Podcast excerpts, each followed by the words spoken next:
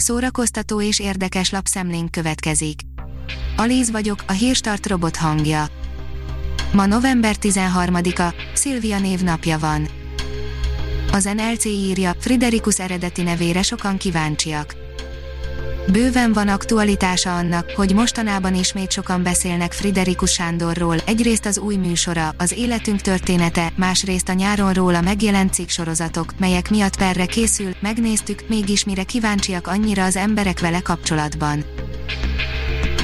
A Joy írja, hétbizsergető intim regény kifejezetten nőknek Állítólag a nők pornója az erotikus regény, hát nem tudom, de az minden esetre tény, hogy mi gyakrabban emelünk le akár a könyvesboltok, akár a saját könyvespolcunkról egy-egy erotikus regény. Cikkünkben hét olyat szerzőt és könyvét ajánljuk, amelyeknek többnyire nagy sikere van a női olvasók körében, nagyon nagy, az Éva magazin írása.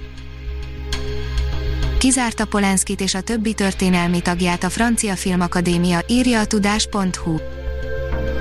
Kizárta Román Polanski francia-lengyel filmrendezőt és további 17 történelmi tagját soraiból a legjelentősebb francia filmes elismerésnek számító Cezár díjakat jelölő Francia Filmakadémia új vezetése. A Lucasfilm megvédte Baby Yodát, akire nagyon kiakadtak a rajongók, írja a Mafab. Bárhogy is nézzük a Disney Pluson futó Mandalori jócskán Baby Yodának köszönheti a sikerét, aki az új évad második epizódjában alaposan kihúzta a gyufát a rajongóknál, ezen a ponton szeretnénk is jelezni, hogy az oldalunkon elérhető cikk cselekményleírást tartalmazhat.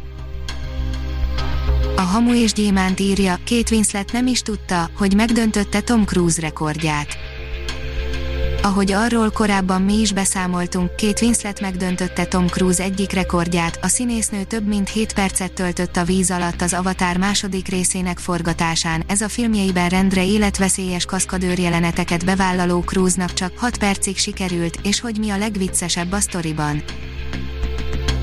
A 24.hu írja, Presser, a művész az utolsó a táplálékláncban Önéletrajzi könyvet írt Presser Gábor, akivel arról beszélgettünk, milyen volt a rock and roll élet a szocializmusban, és a rendszerváltás után, mit tart legnagyobb kudarcának, és mikorra atcolja a padlás Broadway premierjét.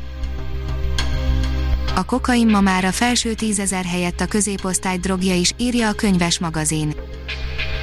A mackónadrágos maffiózók után a kokain magyar történetét írta meg új könyvében Dezső András ex-indexes, jelenleg HVG-s újságíró, a magyar kóla emblematikus helyszíneit pár hete mutatta be egy városi sétán, most pedig Ács Dániellel, a 444 újságírójával beszélgettek a könyvről, pontokba szedtük a legérdekesebb megállapításokat. A Librarius írja, miért ment el a Munzen a világ másik végére Rolda Munzen az utolsó nagy felfedezők egyike, Espen Treberg arra is választ keres, hogy milyen ember volt valójában. Az Ektopolis oldalon olvasható, hogy lidérces mesék mestere, Guillermo del Toro és a szörnyek világa. A rendező történeteiben nem a bizarr külsejű, visszataszító lény, hanem az ember az igazi szörnyeteg. Az IGN írja, a szívem majd kiugrott a helyéről, végre Maria Bakalova is nyilatkozott a Borát 2 azon bizonyos nagyon cinkes jelenetéről.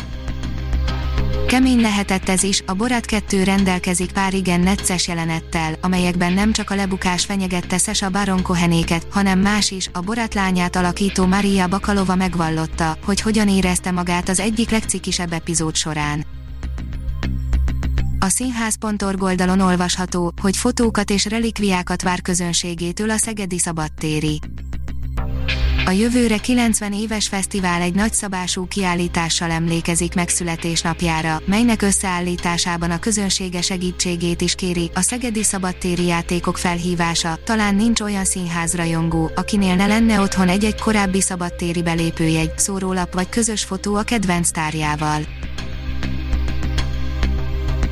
A Hírstart film, zene és szórakozás híreiből szemléztünk.